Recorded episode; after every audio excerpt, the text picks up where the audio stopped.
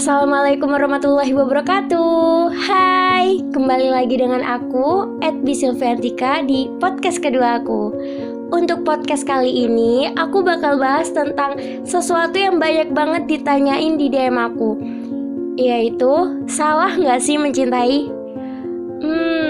Kayaknya berat nih Oke, soalnya banyak yang nanya, salah nggak sih kalau aku mencintai sahabat aku, pacar orang, atau yang lain-lain lah?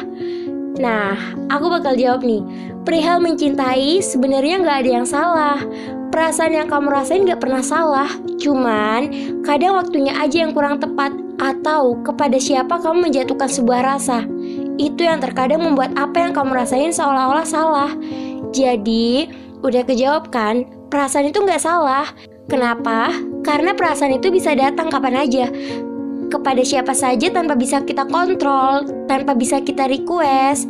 Jadi, itu bukan suatu kesalahan, tapi ada yang membuat dia menjadi suatu kesalahan tuh. Ya, itu caranya.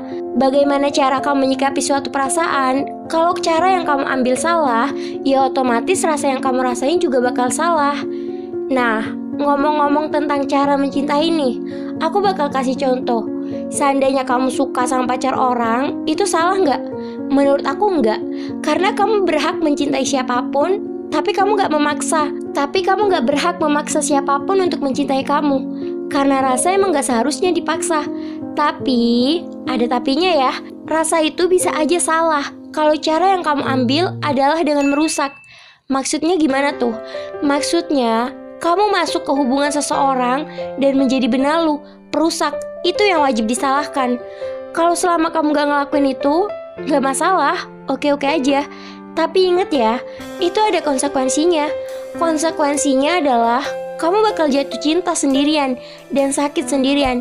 Jadi kalau boleh aku saranin, sebelum terlanjur jauh perasaan kamu, hilangin deh, coba buat move on. Ya kali, kamu hidup di dunia dengan berjuta-juta umat manusia, Masa iya kamu ngarepin satu orang yang udah punya pasangan? Kuker. Jadi mending move on aja deh. Lumayan enak tinggal ngomong, yang ngelakuin baru susah. Iya iya, aku paham. Perihal move on emang gak gampang. Gak segampang membalikkan telapak tangan. Tapi kalau kamu mau berusaha dan gak pantang menyerah, aku yakin kok kamu bakal bisa move on dari dia. Jadi buat kamu yang sedang berusaha buat move on, semangat ya. Aku doain semoga dimudahkan. Amin. Nah, kasus kedua atau contoh kedua nih, banyak yang terjebak zona friendzone atau suka sama sahabat sendiri atau teman sendiri. Nah, ini nih yang paling gak enak. Ngungkapin takut, nggak ngungkapin nyesek, iya nggak sih? Lagi-lagi kamu dihadapkan sama dua pilihan, antara maju atau diam di tempat keluar zona nyaman, atau tetap berada di zona yang nyaman, di mana pilihan kedua-duanya memiliki konsekuensi masing-masing, entah itu bahagia atau justru menderita.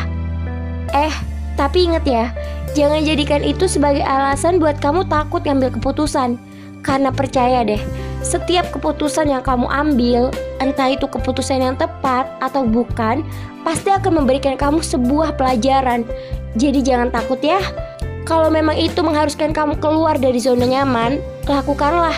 Yakinlah bahwa semua keputusan gak akan berakhir sia-sia. Oke, kembali ke topik. Kalau seandainya kamu memilih buat mengungkapkan, kamu harus siap akan dua jawaban.